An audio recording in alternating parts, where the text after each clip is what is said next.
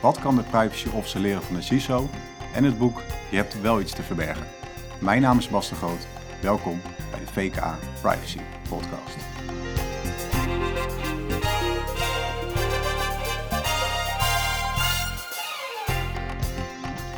We beginnen deze uitzending met iets nieuws, namelijk een boekbespreking over privacy. En uh, aangeschoven, in de studio uh, Leonie Gedding, privacy-expert bij Verdonken Klooster Associates. Welkom. Dankjewel, Bas. Ja, zoals ik al zei, we gaan iets nieuws doen, een boek bespreken. En wel het volgende boek. Uh, je hebt wel iets te verbergen van uh, de schrijvers Maurits Martijn en Dimitri Tokmetsis, uh, van de correspondent. En um, nou, wij hebben het allebei, allebei het boek gelezen en we waren allebei enthousiast, denk ik. En in deze tien minuten gaan we uitleggen waarom. Um, kan jij misschien voor de luisteraar kort nog even aangeven waar dit boek over gaat? Ja, zoals de titel eigenlijk al zegt, je hebt wel iets te verbergen. Met nadruk op het woord wel. In onze praktijk, in ons vakgebied, horen we zo vaak dat mensen zeggen: ja, privacy, het is eigenlijk niet belangrijk, want ja, je hebt toch niets te verbergen. En dat gaat uit van een bepaalde aanname. En in de aankondiging van het boek geven ze het zelf heel goed weer waarom het toch echt wel belangrijk okay. is. Facebook weet bij wie je gisteren op bezoek ging. De Belastingdienst zag hoe je er kwam. Apple hield bij hoe lang er bleef. En Samsung hoorde wat je er zei.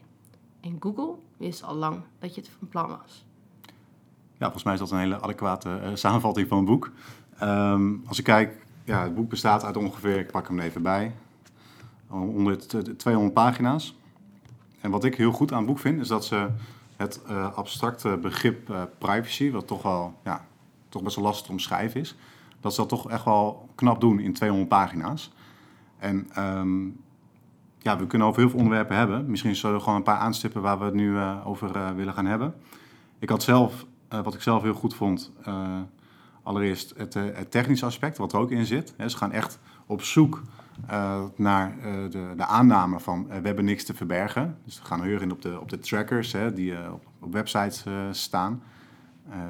dus dat je eigenlijk helemaal niet weet wat er met jouw gegevens gebeurt. En dat zelfs de websites zelf ook niet weten wat ze plaatsen en, en, waar die gegevens heen gaan. Dus dat vond ik zelf wel een hele interessante analyse. Dat ze echt gewoon zelf, uh, ja, door zelf te testen eigenlijk van wat gebeurt er met onze gegevens. Dat ze echt heel inzichtelijk maken en heel duidelijk beschreven van oké, okay, uh, wat er hiermee gebeurt met onze gegevens, dat is uh, totaal onduidelijk. Ja, daar kan ik eigenlijk alleen maar bij aansluiten. Als zelfs ook al, hey, privacy expert, ik weet heel veel van het juridische vlak. Ja. Um, maar privacy is niet alleen maar een juridisch verhaal. Dat is ook vooral ook hoe het nou echt in de praktijk werkt. En hoe gaan ze daar, organisaties daar nou in de praktijk mee om? Voor mij was het ook gewoon een eye-opener. Om eens te zien, wat gebeurt er nou eigenlijk met je gegevens? Nou, ja. nu, um, wat gebeurt er nou als je je Android-telefoon open bloot legt? En welke gegevens gaan er allemaal doorheen? Ja, ik denk niet dat het heel veel verschil meer uitmaakt of ik nou een iPhone of een Android-telefoon heb. Maar ja, dat, dat geeft wel echt een. Zij geven we in het boek aan een inzicht wat heel veel mensen niet hebben. En daarmee is het ook gelijk, ja, gelijk ook een aanrader om dit te lezen. Ja. En dit boek legt gewoon bloot wat er allemaal over jou ook verwerkt wordt. Tenminste, ze doen een poging toe om daar Precies, inzicht ja. te krijgen. En vooral die strijd, Ja. eh, dat het niet altijd lukt, geeft aan hoe moeilijk het eigenlijk is. En wat er allemaal niet over je verwerkt wordt. Ergens ook wel verontrustend hè, dat we eigenlijk geen idee hebben in veel gevallen wat er met onze persoonsgegevens gebeurt. Ja.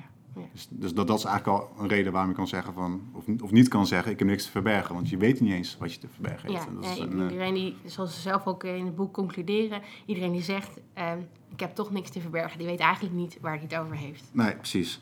Ehm, ik heb een aantal dingen staan, maar heb jij nog een aantal onderwerpen die, eh, waarvan je het in ieder geval nog over wil hebben? Punten die ik graag uit het boek nog wil bespreken, is de gescoorde samenleving en de tijd voor tegenmacht.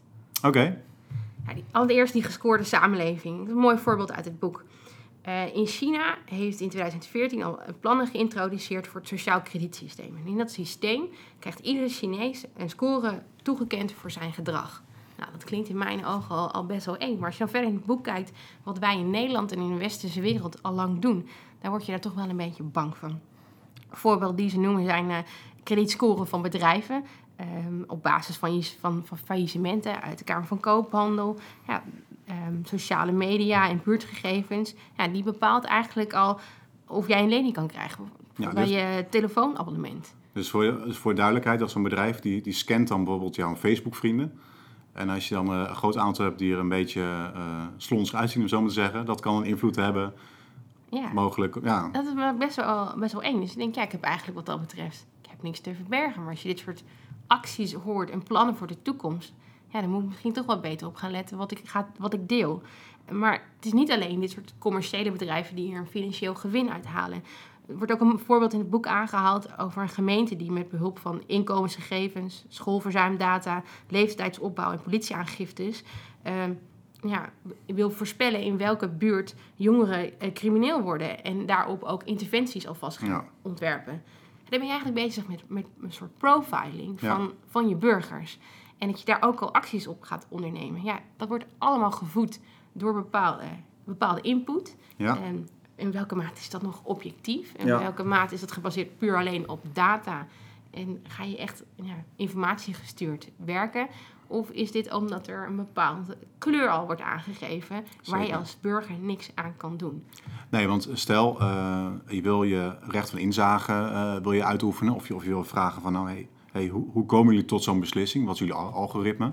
Eh, nou, volgens mij hebben ze nog geen idee. Volgens mij kunnen ze dat helemaal niet, niet uitleggen. Nee, en dat maakt het af en toe ook wel eng. Tenminste, ik kan geen algoritme lezen. Nee. Dus hoe gaat zo'n bedrijf dan naar mij uitleggen wat ze over mij verwerken? Ja, of het is gewoon bedrijfsgeheim. Dat is gewoon zeggen van, nee, eh, dit, dit, dit mogen wij niet delen. Ja, En dat is natuurlijk wel, en dat vond ik ook wel heel sterk in het boek. Ze, ze kijken eh, naar de trend van, van big data en informatiegestuurd werken. En ze laten heel erg zien van, dat het eigenlijk eh, verspringt van inzicht op basis van data naar een soort van sturing. Hè? Dat, dat je burgers of klanten direct ergens in stuurt. En dat gebeurt in feite al. Als je kijkt naar de ANWB met zijn... eh, eh, ja, het is het, voor mij is het een experiment, of ik weet niet of het al echt eh, nu is ingevoerd, maar dat auto, automobilisten die keurig rijden, om zo maar te zeggen, die krijgen eh, lagere premie. Ja, en dat maakt eigenlijk, dus hoe braver je rijdt en, en hoe meer data je deelt, dus het opgeven van jouw privacy, daarvoor Ja. krijg je korting. Maar aan de andere kant kan je ook zeggen, het, het kost jou geld als jij je privacy niet opgeeft. Want Precies. Als je, als je principieel zegt van ik wil niet dat de zorg, eh, of nee de zorg, de au- autoverzekeraar eh, mij volgt, dan, eh, dan zal de re- redenering zijn van ja, je hebt iets verbergen, dus die premie gaat omhoog. ja. Nee, dat, ben ik, dat, dat is wel iets wat hier in het boek ook goed aan, aan de kaart stelt. Dat Ja. je echt bewust wordt van nou ja, die gevolgen die, die het kan hebben. En ja, dat maakt eigenlijk ook dat eh, je weet A, niet wat er over jou geoordeeld wordt, wat is fout. Eh, je weet ook niet voor eh, de toekomst, wat, wat is er, wat wordt in de toekomst als fout geacht. Ja. En er worden ook fouten gemaakt in die systemen. En hoe krijg je die dingen Precies, hoe nou krijg je die fouten nou eruit? En Ja. eh, hoe, hoe kom je uit het systeem? Dat zijn ja, al met al toch al zorgwekkende constateringen. Ja, zeker als je dan het tweede ding waar ik het over wil hebben, als je het hebt over tijd voor tegenmacht. Ja, hoe kan je nou als burger daar nog tegen opboksen? Mhm. Ehm, ja, je kan je Facebook-profiel deleten, want dat kan eigenlijk niet eens echt, want het wordt nog een lange tijd bewaard. Ja. Ehm, maar je kan eigenlijk niet zo heel veel doen ertegen als individuele burger. Nee. Je bent eigenlijk ondergeschikt aan de wil. Ja, we hebben weliswaar een grondrecht. Mhm. En eh, ja, daar, daar mag je een beroep op doen. Maar als je al niet inzichtelijk krijgt wat ze eigenlijk met je doen, hoe kan je dat grondrecht dan uitoefenen? Ja. Ja, en dat maakt, dat is die bewustwording die in dit boek zit. ja, en dat is, dat is inderdaad meer ook een, een meer juridisch component. Hè? In, in hoeverre kun je je rechten uitoefenen. Wat ik ook heel stevig in het boek, eh, dat ze laten zien hoe grote techbedrijven ook psychologie gebruiken. Hè? Door middel van jou te voeden dat je steeds weer terug gaat naar het platform. Dat al die algoritmes in Facebook, zo- zo'n nieuwsfeed bijvoorbeeld, dat dat heel erg ehm, op een eh, psychologische manier invloed op, je, op jou heeft. En ook, dat zul je misschien wel herkennen met WhatsApp. Als je zegt van ik stop met WhatsApp, dan verdwijn je uit eh, negen WhatsApp groepjes en dan mis je dingen. Dus het heeft ook een bepaald sociaal eh, component waarin ook techbedrijven redelijk goed, Ja, goed sturen. Je, je, je ontkomt gewoon niet aan die lange armen van de techbedrijven. Ja. Maar ehm, ze sluiten af met een, ja, hoe zeggen ze dat? Een soort van aanvalsplan of wat we kunnen leren van eh, Ja, wat kunnen we nou eigenlijk echt? wat, kunnen we eraan doen. Ja. Wat ik daar wel sterk aan vond, is dat ze de vergelijking trekken met de duurzaamheidsagenda, om zo maar te zeggen. Eh, zij zeggen daarin van eigenlijk is het gebrek aan privacy is, is min of meer wel te vergelijken met uh, een ander veelkoppig probleem, namelijk de opwarming van de aarde. Nou, dat was vijf jaar geleden of tien jaar geleden niet per se een item bij bedrijven of, of, bij burgers. En daar is toch al een en ander in gang gezet. Dus dat vind ik wel aardig, dat ze gewoon kijken van wat, wat kunnen wij leren, wij, zeg ik dan, als privacy uh, scene, wat, wat, kunnen wij leren van ja, de duurzaamheid lobby, om zo maar te zeggen. Ja, ik denk dat ze daarmee echt iets ook proberen een voorbeeld te stellen van wat kunnen we, dan nog, wat kunnen we er nog wel aan doen. Want anders eindigt het boek zo, zo negatief. Van, uh, geef het maar op. Ook al heb je wel iets te verbergen, je kan er niks tegen inbrengen. Um, tien jaar geleden hoefde je echt duurzaamheid, hoefde je, nou, dat was je gek als je daar iets mee doet. Maar tegenwoordig moet elke organisatie Elk bedrijf heeft een paragraaf over duurzaamheid of maatschappelijk verantwoord ondernemen. En, dat is dat uh, ook wel de oplossing, dat dat de norm wordt. Dat je ook iets zegt over de manier waarop je omgaat met je klanten, met je klantgegevens, met je burgers. Zet het maar in het jaarverslag. Ja, ik zou het prachtig vinden als, als we dat kunnen bereiken. Ja. En ja, de auteurs van het boek uh, die zetten daarmee echt iets op de kaart. En daar, ja. uh, nou, daar geef ik ze heel veel credits voor. Ja, ik verwacht ook wel nog wel een, een tweede deel als ik het zo lees. Dat het blijft een continue zoektocht. Um, Resume, wat, uh, wat, zullen, wat zullen de, de, de, trouwe luisteraars, eh, de mensen die, die van privacy uh, houden of in ieder geval geïnteresseerd zijn, bestuurders, wat, wat zullen ze adviseren? Is het een boek om, uh, om voor hen te lezen, ja, wat jou betreft? Ik zou zeggen dat dit haast een onmisbaar boek is. Als je het over hebt over privacy, of het nou professioneel is of omdat het gewoon je aangaat. Lees dit, het is een toegankelijk boek. Um, ja, ik zou zeggen vijf sterren. Vijf sterren, ja. Nou, daar kan ik wel bij aansluiten. Dankjewel.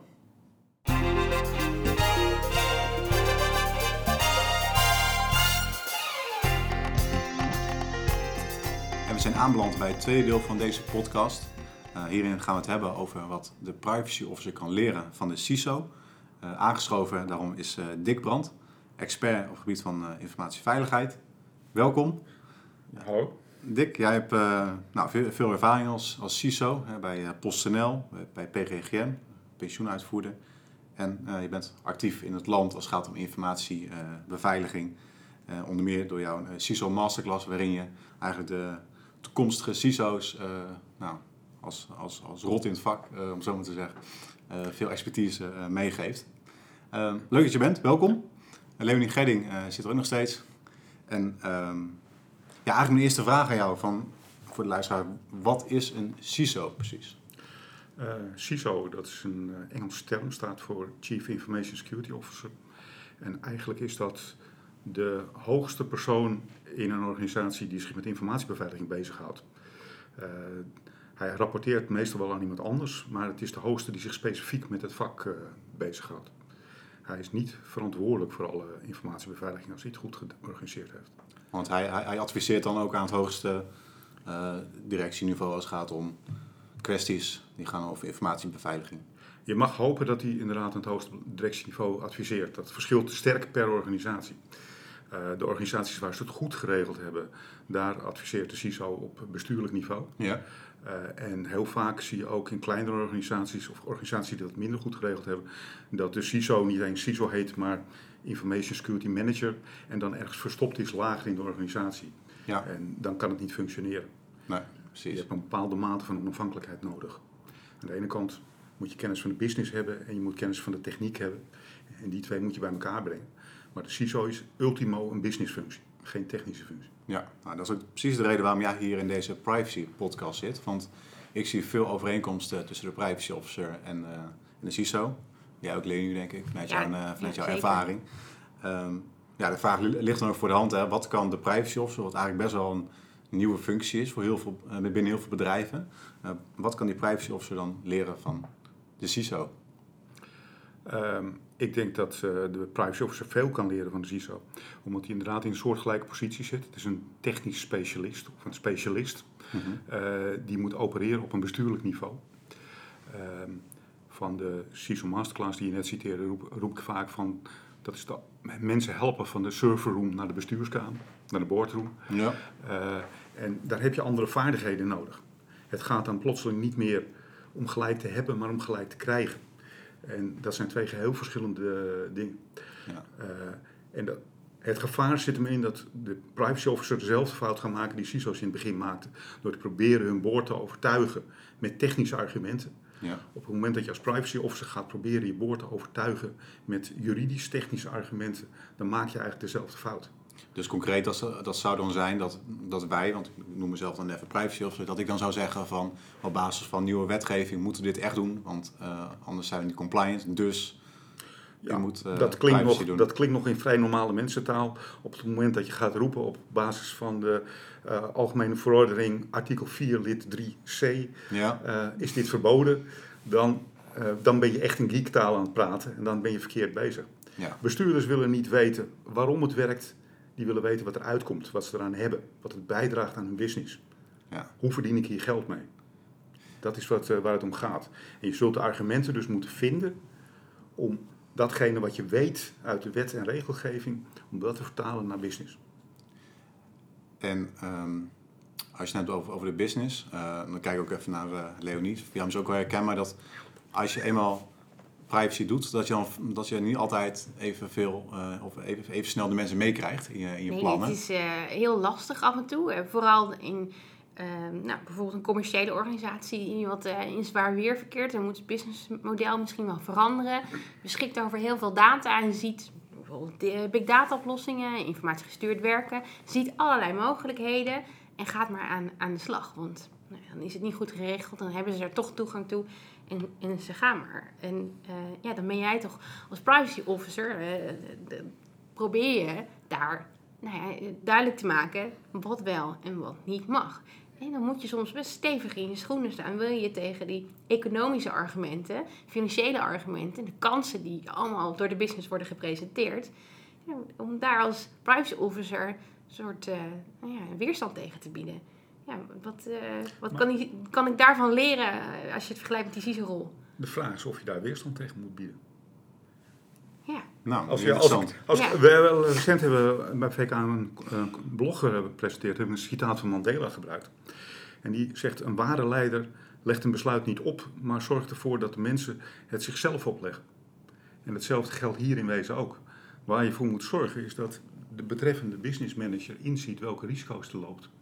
En als privacy officer heb je dus de verantwoordelijkheid om in zijn taal uit te leggen welke risico's hij loopt. Zodat hij zelf snapt dat hij dat risico niet moet willen lopen.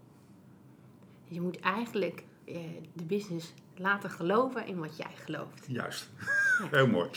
Maar dan, eh, als ik dan even kijk eh, vanuit de wet, hè, Ja. eh, ik, ik zal geen specifieke artikelen noemen, heb ik al, al geleerd. Les de eerste, les is al Les geleerd. één. Ja. Maar ehm, in privacywetgeving, in de nieuwe privacyverordening, heeft eh, de, de, de privacy officer wordt dan ook al de functionaris gegevensbescherming genoemd. Een beschermde titel eh, en ook echt een interne toezichtfunctie.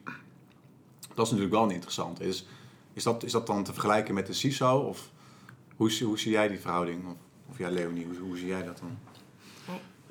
Je hebt in ieder geval als FG, en dan echt die, die beschermde functie, ehm, heb je, eh, nou, je, je mag je niet zomaar instructies geven van bovenaf. Ehm, je mag een instructies geven hoe hij zijn taak uitvoert. Je mag hem ook niet zomaar ontslaan of een sanctie geven als gevolg van zijn uitoefening van taken. Er mag ook geen belangenverstrengeling zijn. Dus ik kan het Ja. een beetje vergelijken met de ondernemingsraad. Ja. Je hebt een bepaalde ontslagbescherming. Ombudsmanachtige constructie misschien ook wel. eh, Ja, ja. dus ja, dat, daarmee eh, wordt die FG-rol, eh, maar ook eh, eh, in het Engels dan privacy officer genoemd, wordt een bepaalde plek neergezet binnen de organisatie. Ja, daarin eh, krijg je wel gelijk een soort zetje mee. En ja, Ik weet niet of dat een setje mee is. Het kan wel eens een setje tegen zijn, want daardoor word je ook op een geïsoleerd plekje in de organisatie gezet. Ehm, en ik heb, eh, je vergelijkt het met de ondernemingsraad. Ik ken verschillende ondernemingsraden bij verschillende bedrijven. En afhankelijk van het bedrijf en hoe de ondernemingsraad zich gedraagt, wordt die wel of niet buitenspel gezet. Ehm, een ondernemingsraad wordt al gauw geïsoleerd en buiten elke besluitvorming gehouden en krijgt alleen de officiële communicatie. Als jij als eh, privacy officer gaat beroepen op dat recht en die positie, dan kom je in zo'n geïsoleerde positie terecht. Dan krijg je alleen de informatie die je juridisch moet krijgen. Ja. Dan krijg je waarschijnlijk binnen de organisatie een schaduw privacy officer die jou van informatie gaat voorzien. Ja. Dus het lijkt een bescherming, maar ik twijfel eraan of dat echt is. Ik denk dat je de beste je rol invult als je geen gebruik maakt van die bescherming en gewoon deel bent van de business en laat zien dat datgene wat jij doet waarde toevoegt aan die business. Het is goed voor de business om goed, in- eh, goed om te gaan met privacy. ja. Dus de hogere privacywaarde ook dan daarin. Je moet zorgen dat je op een niveau terechtkomt waar je dezelfde waarde deelt als het bestuur van het bedrijf of de organisatie waar je werkt. Ja. En dat je vanuit die waarde kunt aangeven wat jouw toegevoegde waarde is, dan doe je het goed. En dat geldt zowel voor de CISO als voor de eh, DPO. En Ja. beide zitten in een soort adviesrol. Je hebt nauwelijks autoriteit om dingen te besluiten. Jij gaat er niet over. Het is die manager van die unit die de besluitvaardigheid heeft. Hij heeft het budget en hij heeft de bottom line verantwoordelijkheid. Ja. Ik vind dat een hele mooie tip. Je moet als privacy officer niet op een voetstuk gaan staan. Eh, Nou, daar kan ik zeker wat mee. ja. En heb je nog een, eh, nog een laatste tip eh, voor, de, voor de luisteraar? Ehm, de laatste tip ja, dat zou zijn: eh, ja, gebruik die macht die je wettelijk hebt, gebruik die niet. En probeer het door overtuigen en door uitleggen je doel te bereiken. Dus eigenlijk waar we mee begonnen, eh, de- deze uitzending, of het belang van privacy. Eh weet, weet het goed uit te leggen, begrijpelijke taal, en niet al te juridisch. En, eh, Vertaal het naar de taal van de onderneming. ja. Mooi. Dankjewel. Ja, oké. Dankjewel, Dick.